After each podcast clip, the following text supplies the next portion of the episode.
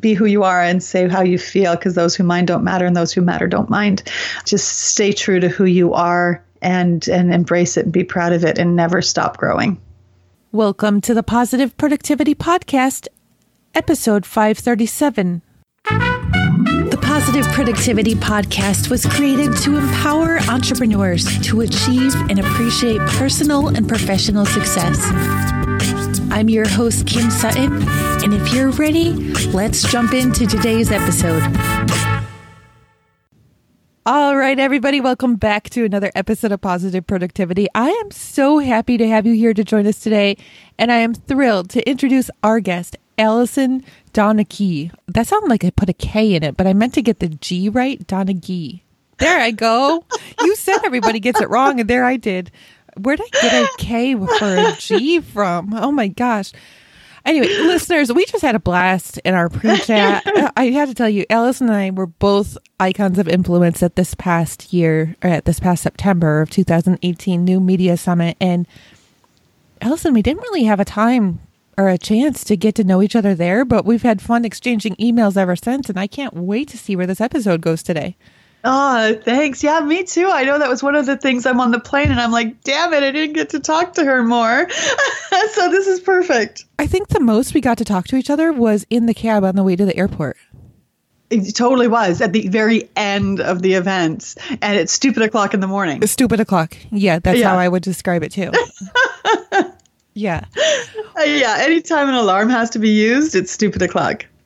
I don't think I even went to sleep that night because I was afraid well, I don't think I would have been so scared if it was just me taking the yeah. Lyft or Uber, but mm-hmm. knowing mm-hmm. that there was going to be you and Jim waiting for uh-huh. me, I was like, okay, do I even risk going to sleep? And listeners, you've heard me say it before, but I woke myself up snoring on the plane again because I was just so tired. My husband tells me that when I'm really tired, I I snore. Mm. And I did it, which is so embarrassing. Like my head goes up and I look around trying to figure out who I can blame it on, but I totally know it's me. right?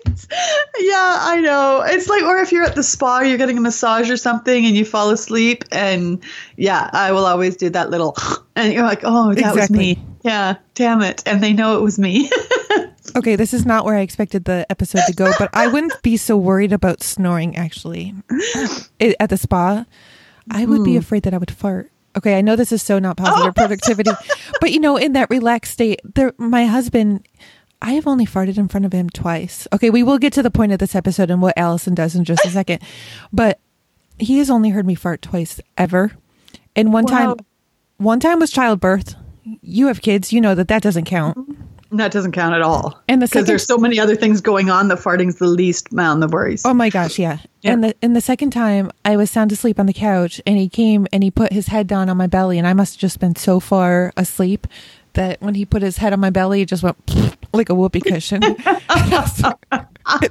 and he woke me up laughing. He's like, because that was before before the childbirth thing, the, oh. the fart induced childbirth. He's like, I just heard you fart. He was so proud of himself.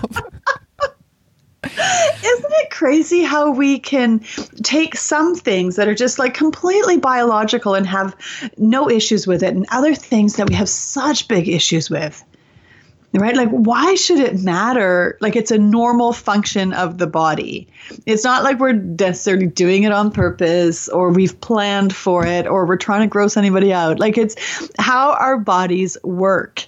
So, why can't we just be like, yeah, my body's working right? oh my gosh. Yeah. I mean, sometimes I feel like I am 39 going on three. The stuff I find humor uh, humor in, especially in my house. I mean, three year old twins who find humor in any bodily sound. I mean, trying right. to force themselves to burp and fart all day long. It's like, well, you just stop that? this is how you do it right. yep, daddy put his head on your belly. yes, exactly. No, I will never teach them that. They've just discovered belly buttons, though. I mean, they haven't just discovered belly buttons, but they've discovered how irritated people get when they go trying to dig in other people's belly buttons. So it's like we can't it's almost like we have to wear bodysuits to keep them from trying to raise our shirts even in public No, I'm Oh, not. I don't breastfeed my kids, but they're trying to raise my shirt to find my belly button just just to push my buttons. Like no pun intended there, but literally. Yeah, we do things different in this household. Yeah, exactly. Well, listeners, I know it took us some time to get to it, but I want you to know that Allison is the owner of Domino Thinking and Sunshine Girls Painting and has had an amazing journey to get to where you are. She is. I don't know the proper way to put that. Grammar police do not come after me today. You'll be able to find me up the wazoo.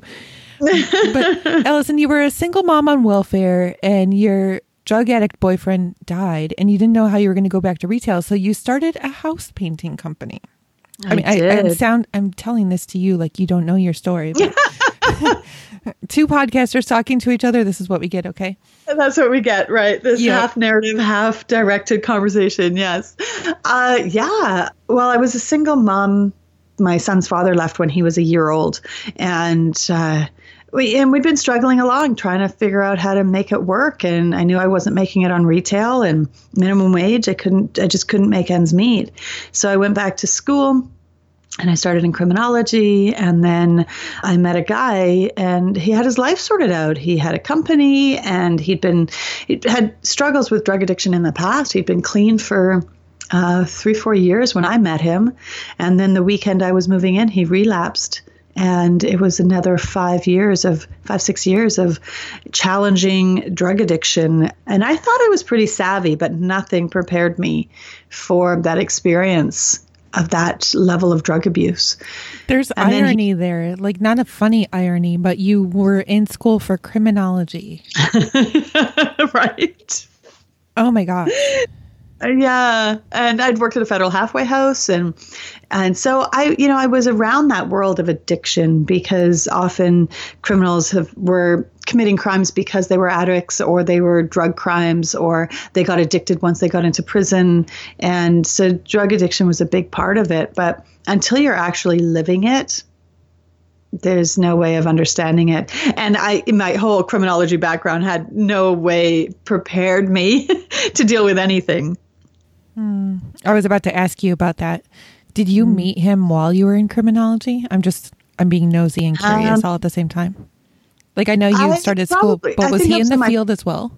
No, he was a house painter. He taught me how to paint. Oh wow. And so, yeah. And so then when he, he's, because I was working three jobs, going to school full time and still trying to see my kid on occasion. And he said to me, you know, I could teach you how to paint. You'll make more money and you'll get to see your kid more. And I was like, okay, I don't care what I have to do, but you sign me up. And so I started painting with him and got to see my kid more. And then I got that horrible drug addict life that came from it. So, you know, everything's a double edged sword, right? On the one hand, I was given this fantastic gift of the trades and learning how to paint that I was able to start my own company. But on the other hand, I got this horrible, unstable life of a drug addict.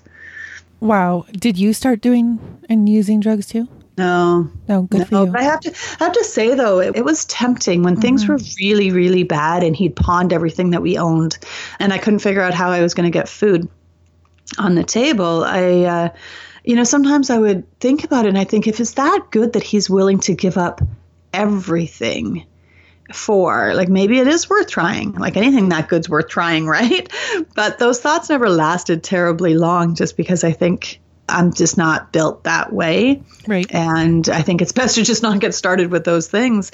But it was it was tough. There was nowhere for me to go. I felt like I had no choices. I couldn't go to a women's shelter because I wasn't being abused.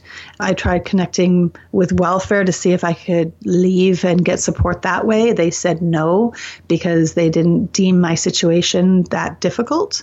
Um, yeah, so. Um, my parents didn't really understand, I think, the extent to how bad it was. And so their whole philosophy was well, you made your bed, you lie in it.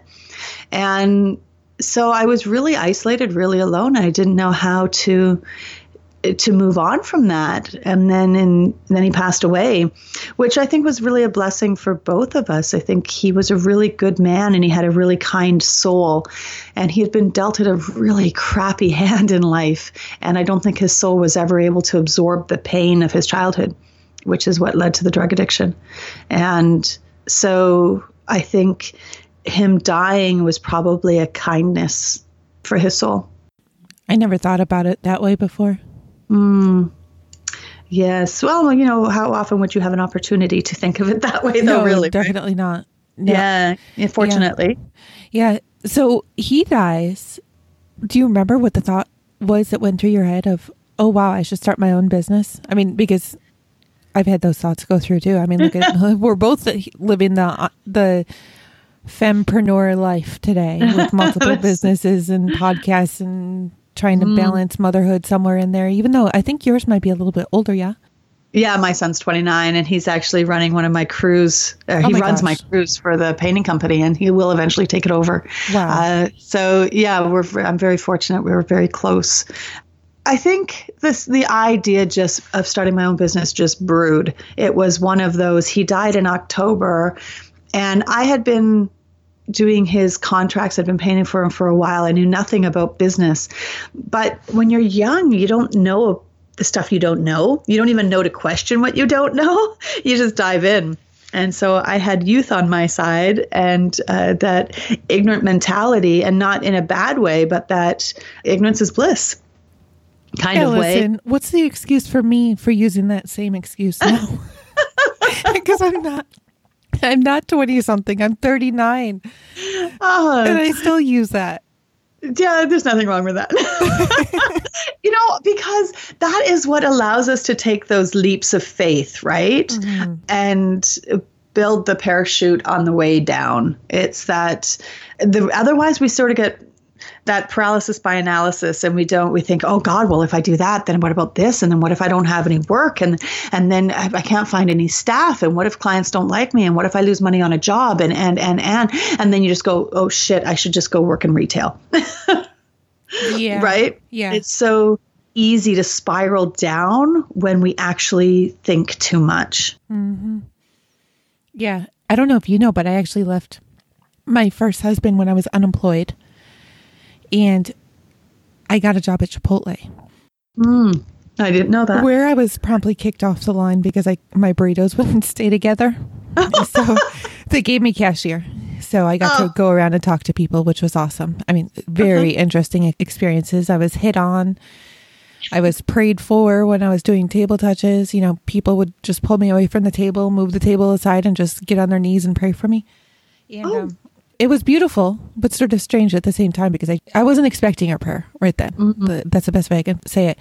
But I was a single mom with two little boys, and I applied for welfare. I think they gave me cash assistance and I uh-huh. got health assistance, but they actually told me that the $9 an hour I was making uh, made my income too high for food stamps.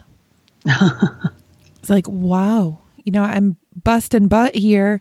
So thankfully, I mean, working at Chipotle, I don't know if it's still the same now. That was almost a decade ago, but I got a free meal every shift. So I mm. took as many shifts as I could. if they needed me twice in a day, I worked two shifts in a day so I could have two big meals. I lost weight working that job though. Can you believe wow. that? because you weren't eating anything else anywhere. No, but I mean, Chipotle, that's a lot of food, and I could make my bowl as big as I wanted it. But I lost 50 pounds in four months working there. Wow. Yeah. But okay, uh, so you started your business. Yeah. And then where did it go? Well, every year just kept getting better. And I just figured I was a rock star. I was a natural born business person until the economy crashed. and then I was like, oh, it was the economy. It wasn't me, which was a super humbling experience. But it really gave me an opportunity to delve into business and try to understand it better. And I'm so grateful that it happened because I have so much more connection and awareness with my business than I did before. I can see that totally. Mm. How did you make sure that your business was not taking over all your time, though? I mean, I'm not knowing how my business is taking over all my time. I mean, there's only so many houses that you can paint at one time. So, how, I guess my bigger question would be how long did it take you to start growing your team and really start working out your own support and systems within the business? Uh, oh, it took a while, a lot of trial and error. I didn't hire my first assistant until I was 10 years in, and then she stayed with me for five years. She was amazing. And then I just hired staff as I needed them. So by the time Stacy came on as my assistant, I had about 18 staff in the summer. Oh my gosh. Mm-hmm. And so, but it grows and then it peters off in the winter and then it grows again in the summer. And so there's this constant transition. It's a very fluid because I'm in Canada, and then with our winters, we don't paint outside, obviously, and then so our summers are crazy busy trying to protect all these houses, and then our winters are much quieter.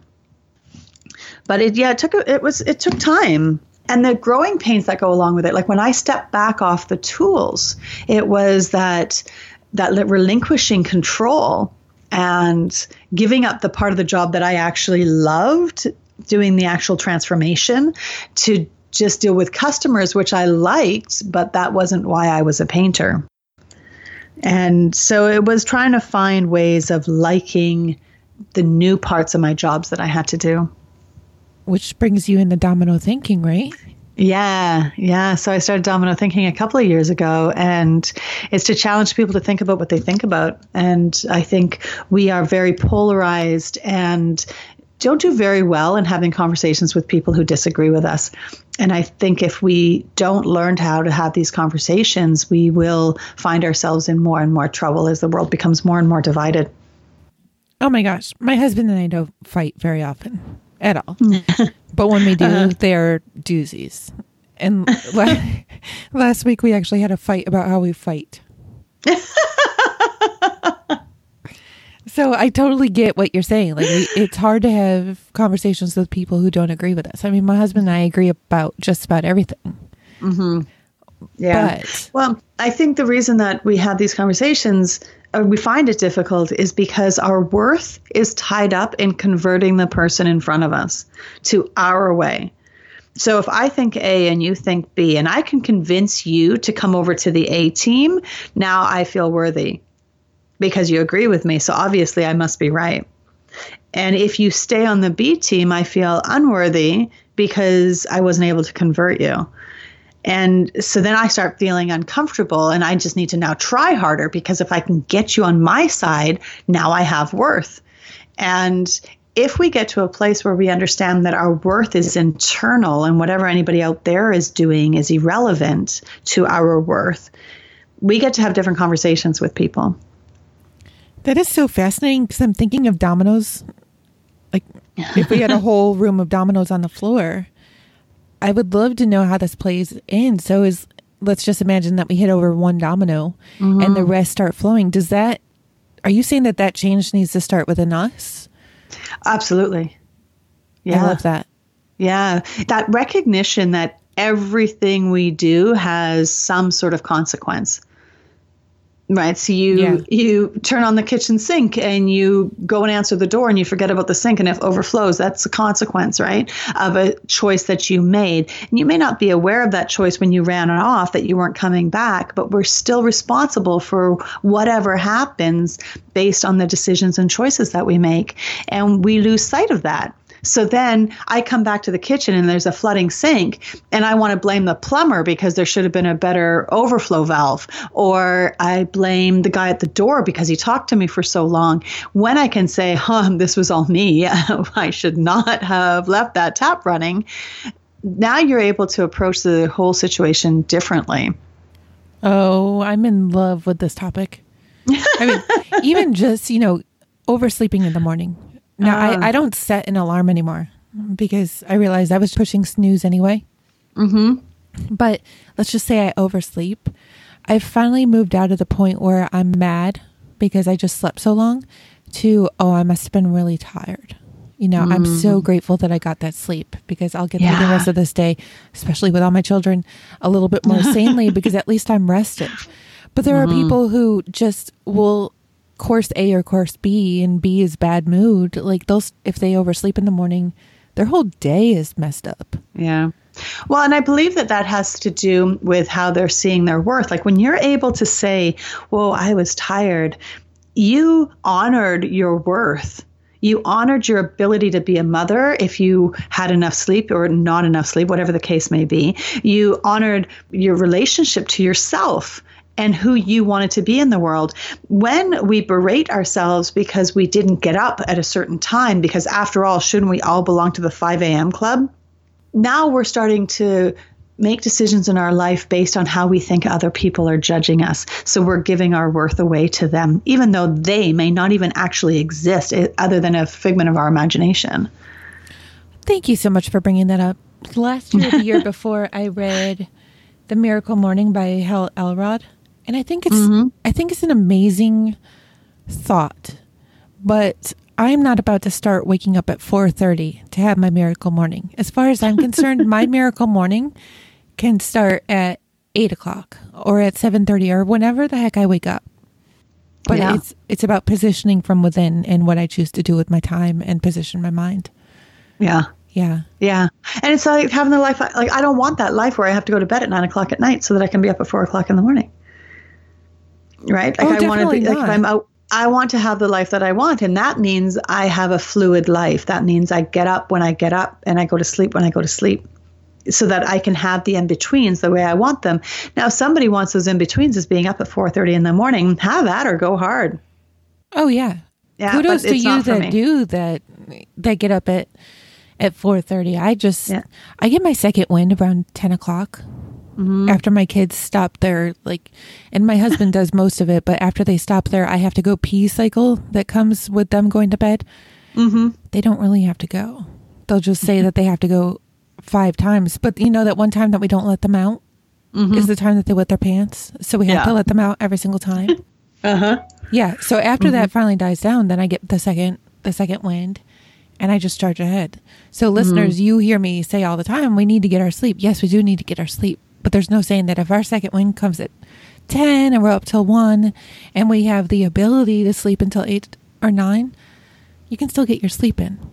Yeah. Allison, I want to come back and talk about this in just a second, but I want to take a quick break. Are you thinking about launching a podcast soon, or do you already have a podcast? This is Kim Sutton, and I wanted to take a quick second to let you know about the podcast production services that my team within Positive Productivity is now offering.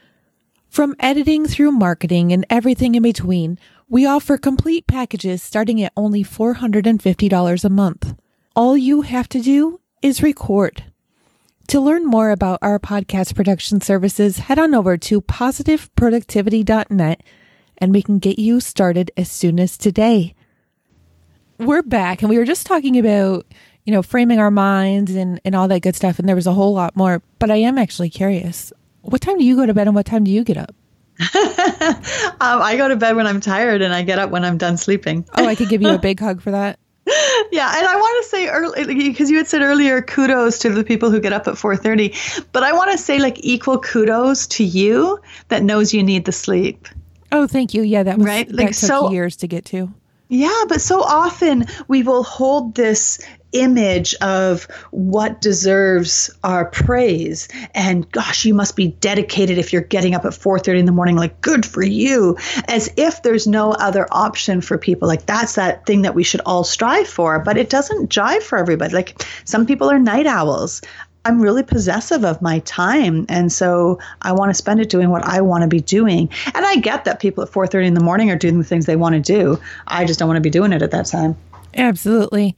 No, I actually I started to discover that there were songs that I once loved, but once I was using them on my phone to wake me up, that I started to hate them. No, that's terrible. so maybe I should have been using songs that I just really couldn't stand. Okay, I don't want to be offending any country music lovers here, okay? But I remember working for the last job before I became a full time entrepreneur. I don't know how my husband actually, like, I don't need his permission, but I had a country station on the alarm clock. And I remember waking up one morning to American Harvester or International Harvester on the country station. I was like, there is no way that I can ever wake up to this song again. I'm like, no, that was the last day. I think that in that that was eight years ago. That was the last time we've listened to country in the house. Oh my. Uh, yeah. Well, I can't say the same. My son is a country fanatic, so much so that I actually go to a country music festival with him every year. And uh, it is a lot of fun. I do get a little country out, to be sure, but I make him do so many ridiculous things all year. That's the least I can do is go to a country music festival with him, but I don't want to wake up to it. Right. Hey, there's a country music festival not far from where I live every summer. It's like a whole Oh, yeah? four day festival with a lot of big people. I'll have to let you know the next time I hear that it's coming into town. Yeah. Yeah. You know, I'm in the middle of nowhere, Ohio. I'm not in Austin or San Diego or, you know, wherever New Media Summit happens, but that's what's fun. Like, you know, how big is where you live right now? Uh, well, I'm on Vancouver Island. I live in Nanaimo, so it's about 80,000 people. Oh, okay. And so I think the island itself is maybe around a million. Oh, I had no idea. Yeah, but it takes like four, five hours to drive tip to tip. So it's a big island. It's bigger than Great Britain, I believe. I am so geographically unsavvy. I had no idea it was that large. Yeah. But then again, I I haven't had a passport since I was mm, I don't know, 20 maybe I think it expired. So I can't even get into Canada anymore. I need to get a new Yeah. passport so I can get back into Canada. there you go. And then come for a visit. Yeah, definitely. Yeah. It's beautiful here. So how did your podcast come to be? Oh, well, I've had a couple. My first one was called Natural Born Speakers. I spoke at an event, and a friend of mine was in the audience, and she came up afterwards and she was like, Oh my God, you need to speak for a living. This was so amazing. And she said, Why don't you start a radio show? Because she had a radio station and talk to people about the whole speaking industry. And I thought, Oh, that would be a great way to learn. And so I did that for about a year. And then I thought, you know, I'm tired of having these conversations and plugging other people's businesses. I don't feel like I'm really serving an audience well and doing what I really want to do, which is have philosophical conversations. And so I switched my show to Think Opposite. Which is actually the same name as my book, which sometimes gets confusing in my head. And um, so I wanted to have conversations with people who have different perspectives and I've met the most amazing people on this show and had great conversations that have totally changed my life. And I know the lives of some of my listeners. So it's been such a gift. So I'm curious about how you bring people into your show. Mm. Because if you're looking for people who think different, how do you qualify them as thinking differently? I think a lot of people will have sort of their soapboxes they like to get up on. And those are the people that I look for and I bring in. Not so that they can be combative, but to because they they usually have a unique perspective. Like I had a woman come on my show who talked about pit bulls and breaking down some of the myths that the media puts out there. Like in Canada, in Ontario, it's illegal to own a pit bull or anything that might be a pit bull, and they will put the dogs down if they suspect. But That there's no way so of actually. sad. It is so sad, and there's no way of actually testing to prove pit bull or not in most cases. And so they're putting down dogs just based on the size of their head or a smile, or because pitties have that smile. And so it was really fascinating listening to her. And this was right around the time I think that, maybe it was just before. When that movement was happening, where people were finding pit bulls on Craigslist and at shelters and through other means, and then killing them just to get rid of the pit bull population. And it's just, it's so misunderstood. That So sounds like that. segregation, you know, ongoing segregation of Yeah. different races for humans, but now of dogs. Oh, we all need something to hate, right? Like we oh. all have to find that part of something that's just not good enough for us and then get a collective behind hating it, right? And I've been around a lot of pit bulls and they have been fascinating. I went down to Pitties and Parolees down in New Orleans. They had the TV show and then they had the pit bull shelter and they take in bait dogs and fighting dogs and rehabilitate them and it's been it was fascinating going there it was unreal but then yeah we just like to like certain things better than others it's like going back to the farting right why is it that we hate that bodily function and other ones we're okay with That is an interesting thought. Right. But I think in, an even bigger interesting thought is you said we all need something to hate. So I was sitting here thinking, do I hate anything? And you got my mind turning because I like to think that I'm a non hater. You know? What do you Mm-hmm. Yeah. hate? Uh, political correctness drives me crazy i think it shuts down conversation I think you know if we're skirting around issues, we spend all of our energy skirting around the issue and no time actually talking about the issue. And if we're not talking about the issue in a way that leads us to solution, then we're not solving any problems. And I think it can be really damaging. And I think most political correctness is uh, spurred by something else. There's always a different agenda. And hate is a strong word. I don't know if I hate it. I just I clench a little when I am around it. Yeah. hmm I think the biggest thing that I can say is narcissists. Mm. Yeah. And then for me, it's almost the word narcissist because Oh, totally uh, on the one hand, we're told to take care of ourselves and do what's right for us. And there's nothing wrong with being a little bit selfish if we want the life that we want. But then we are always sort of treading that line Am I being a narcissist right now? And I think it's, uh, oh, yeah, when are we supposed to put ourselves first? And when are we supposed to not be a narcissist? I don't know. Oh my gosh. That could be a whole episode of Think Different. it could be. Because I never even thought about it that way before. I mean, the mm-hmm. pillars of my business are system support and self care. Mm-hmm. So I'm almost encouraging narcissism, but I never thought about it that way before. Think different. Well, I think everything is a double edged sword, right? So whether we're talking about like the Me Too movement, or we're talking about uh, pit bulls, or we're talking about narcissism, I don't think any of it matters. There's a double edged sword to all of it. And it's really easy to fall on the wrong side of that sword if we're not paying attention. wow.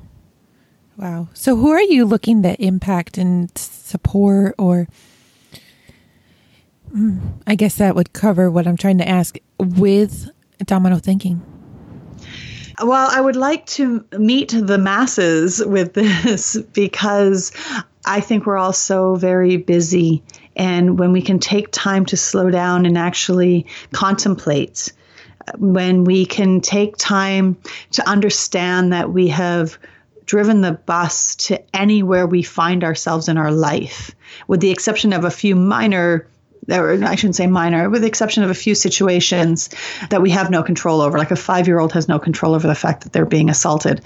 But once we sort of get to the place where we can start making choices and decisions for our own life, we drive the bus to wherever we are. And it, the more people I can have this conversation with, I think the more people that can, will be able to start understanding and get connected to their self worth. Oh, I absolutely love that. Thanks. I- and I think once, so go ahead. I was going to say I was I was coaching somebody about a year ago who needed to get their business going. They had an ultimatum from their significant other to get it going in this much time, which I think is I don't mean to start any controversy here, but I don't care if I do. I, I think as far as the support person goes, that's a lame mm. a lame excuse for a support person when there's ultimatums like that. If it's the person's dream, I Yeah. believe it's our responsibility to support them. But then that's that double edged sword again, right? Right. So on the one hand, is it motivating or is it an ultimatum? True. Right? Sorry, carry on. but but in between coaching calls, they weren't taking any action. Mm. And Mm-hmm. you know, just either do it or don't do it. Do or do not. There is no try. Mm. So if you come to me for coaching because you have a goal that you want to meet, but you're not going to take any action in between, then it's almost a waste of time to have these calls for both of us. I would love to actually know what your opinion is on that. Oh, yeah. I don't do coaching for that reason. I'll do cause and effect strategy work with people, but um, doing online coaching, I, I struggle with it because I think it can become a dependent relationship. I will do one on one when people are super motivated and to help them get them to that place where they need to go. But my sort of contracts with people tend to be quite short because I want them to move on. I think if somebody's not doing the work, come back when you're willing to do the work. Yeah, you need to get to the issues that are causing you Yeah. not to do the work. I want to know more about cause and effect strategy consulting. Mm. Yeah, well, I have this knack of seeing where things go before they get there. And so I work with business owners or individuals about getting them to understand the ramifications of their choices. So, yeah, it's great that you're going to make this choice. And on paper, it looks really good. But in reality, how is your staff going to relate to it? How are you relating to it? How is it going to impact your overall? And having those kind of conversations. And so, yeah, it, uh, it puts me in front of some really interesting people with some really unique uh, situations. That is so fascinating because I'm in the midst of a four month challenge to myself part of coaching that I'm going through of getting more time back for my family and I. But there are hmm. opportunities that keep on coming up for me to go out and speak and reach a larger audience, which will bring people into my programs more. But at the mm-hmm. same time, that's taking people or that's taking my time away from my family. And every time, well, you you're a speaker, so mm-hmm. you know you go out there and speak, and you there's a likelihood that you'll find more people who want you to go out and speak. Yeah, well, I think what it ends up happening is it's just this constant fine tuning of your business, right? And and picking and choosing what falls by the wayside. And I think it's so easy to allow ourselves or our children or our families to fall by the wayside, when in fact maybe it's another part of our business that needs to fall away. So if we're speaking over here and we want to do more speaking, but we've got five coaching clients, and so we can't take all those speaking opportunities, but one of those clients that we have really isn't a dream client, let that client go, take the extra speaking gig, and it doesn't interfere with your family time. Do you have a secret camera in my office? I just had that conversation Actually, with I my do. husband this weekend. Yeah, you probably. Oh, I can't even imagine what you see. Scary. I will just leave this morning's funness to myself. um, but I do have to share, listeners, if you haven't already heard the story before. Actually, as a result of an earlier podcast episode, I, I have since flipped my desk around. Apparently, in feng shui, I think I said it properly. I never get it right though. You should not be looking in a corner. But with the story I'm about to tell you, uh, my desk was facing a corner and I was on a mastermind call on video. And my husband had taken a shower and he comes out into the office and I see all these eyebrows raise, and I look and I see behind my I'm like, "Oh, I better turn off the camera." so, I did not flip the the desk around for that purpose, but it is now flipped around so now cameras face the wall behind me and they don't accidentally get glimpses of my amazing husband if he decides to come into the office either naked or in a towel. Oh, yeah. Well, great conversation could come from that. Could be a nice icebreaker. Oh yeah, yeah. Actually, my first ever interview with a client, I didn't realize I could do Skype audio only. And during the course of that conversation, two of my cats, you know, I you would think I already have this figured out by now. I mean, Allison, I told you before the call, we actually have to get Mama Cat fixed. Uh huh. But in the middle of this client interview, two of our cats went at it right above my shoulder in plain view of my. like, and I got that client. Yeah. So See? yeah, People like real. yeah, yeah.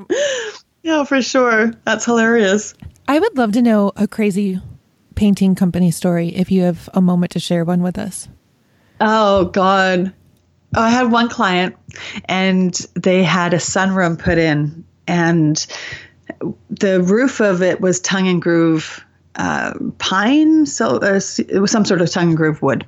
It was years ago. I don't remember what it was, but we had to clear coat it. So we put a coat of clear coat on it and we had to come return the next day to put a second one on. And the the husband was there. We'd been dealing with the wife pretty much consistently up until this point. And we walk into the sunroom, start setting up, and he storms in and he goes, "You're doing it wrong." And I said, "What?" And he goes, "The clear coat on the ceiling. You're doing it wrong." And I said, "Okay, well, how would you like us to do it?" And he goes, "Well, you're the professional. You should know."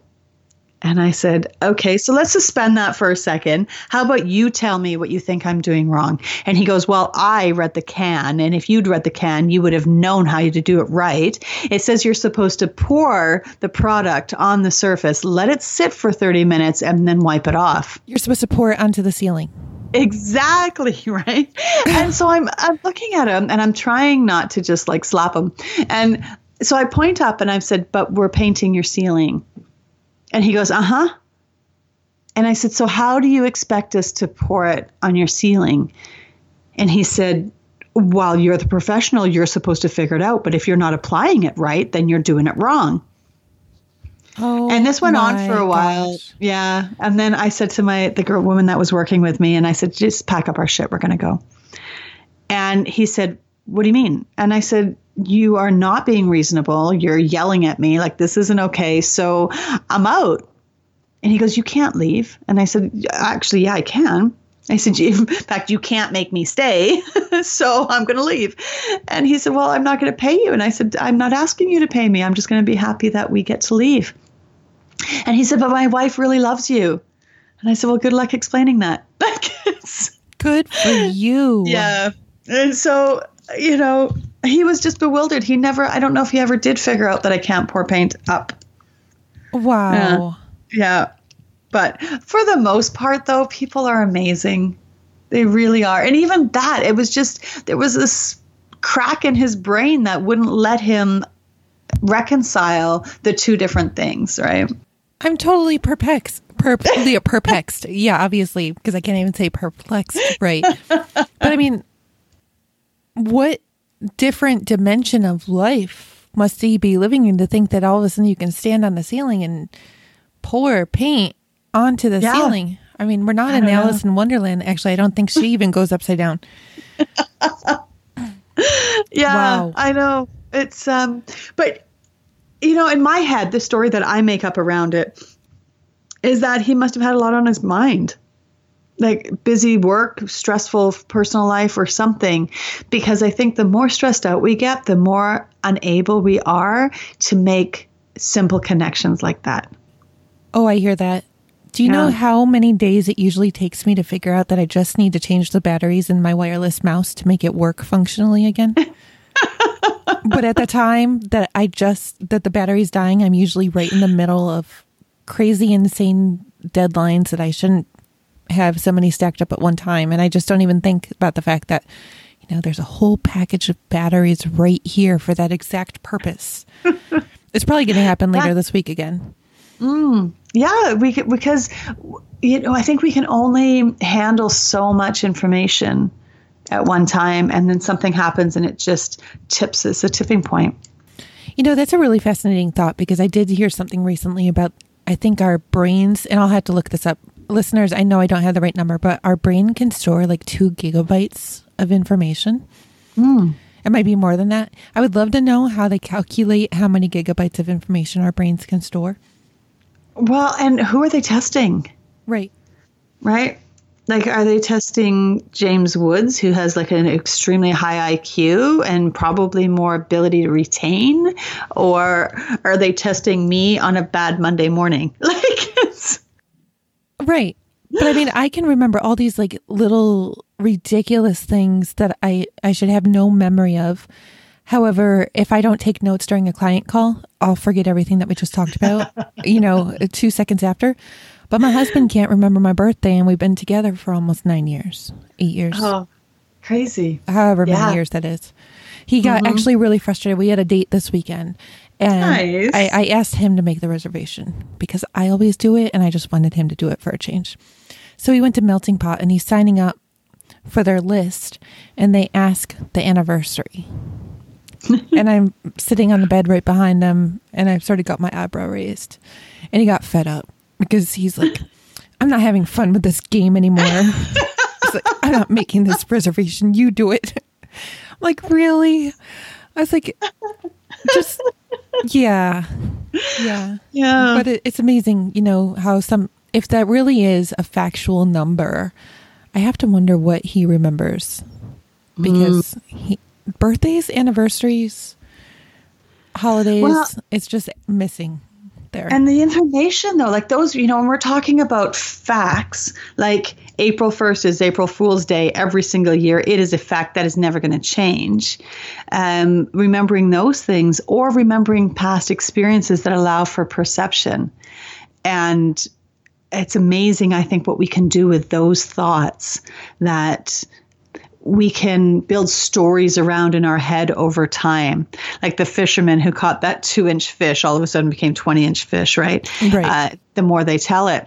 And so, if that, the information that we're storing, how much of it is actually or ever was accurate? Hmm. Like there's that great movie called Vantage Point with Forest Whitaker and it tells the story of an explosion from different perspectives and every story is so completely different based on where they were standing. I have not seen that. That makes mm-hmm. me i'm so fascinated right now. I'm going to go watch it. Yeah it is so interesting. Wow. Allison, what are you most excited about right now for the next 90 days? Oh my goodness. Well, I am launching my course uh, about my part to help people move away from victim space to actual empowerment and freedom and recognizing their own worth. So that's going to be launching in the next little while. So I'm pretty excited about that. Oh, I love that. And I I never realized actually until I started the podcast how just about well, I I can't even say just about everybody has been a victim at some point and it's it's a decision to move past it.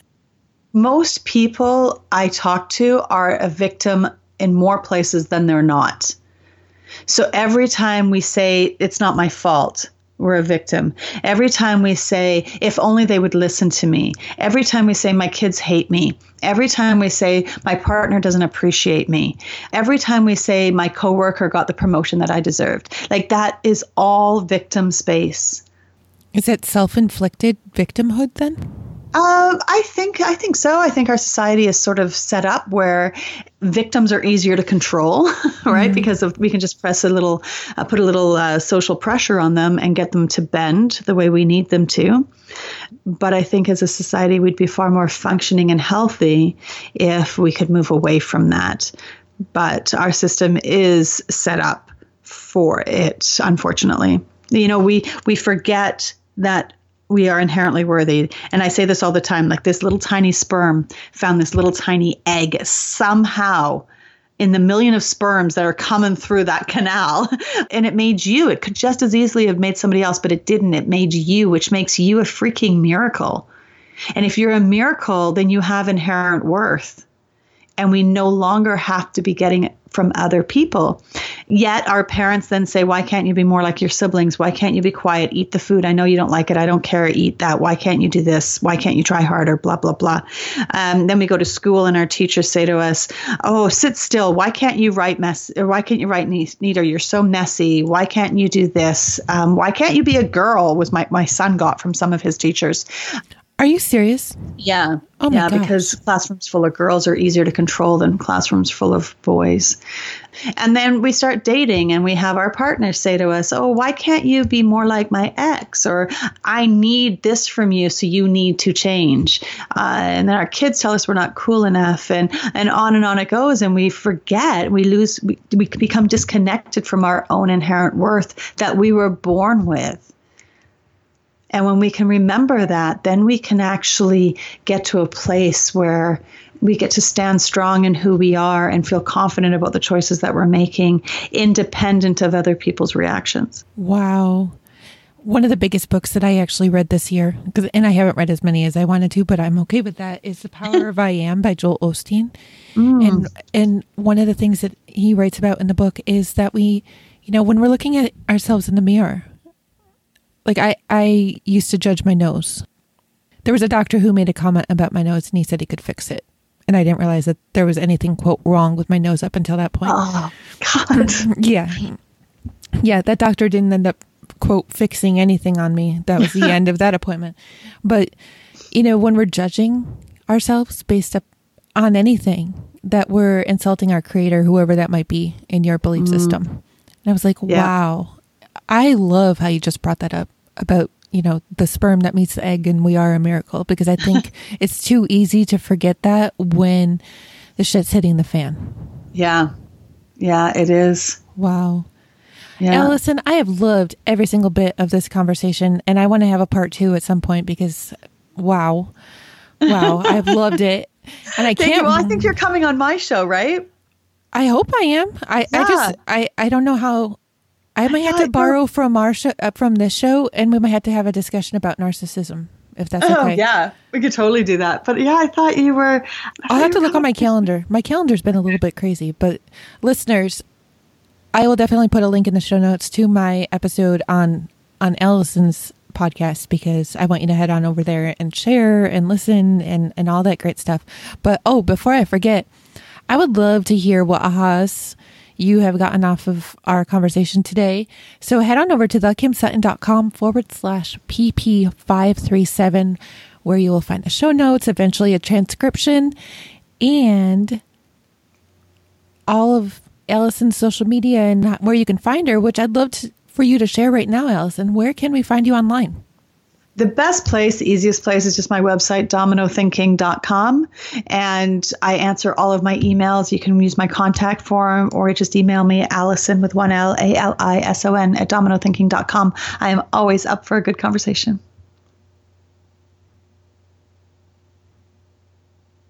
I accidentally muted myself. I was like, I don't know if I should ask where you went. yeah, no. the dog started walking across the room, so I muted myself because I didn't know she was going to bark.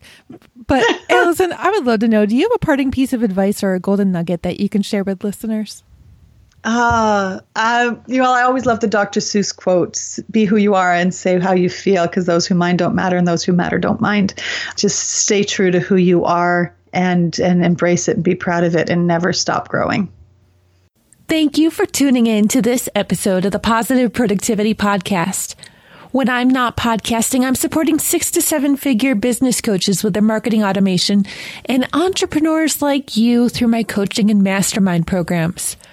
I want to invite you to visit thekimsutton.com to learn how I can help you take your business to the next level.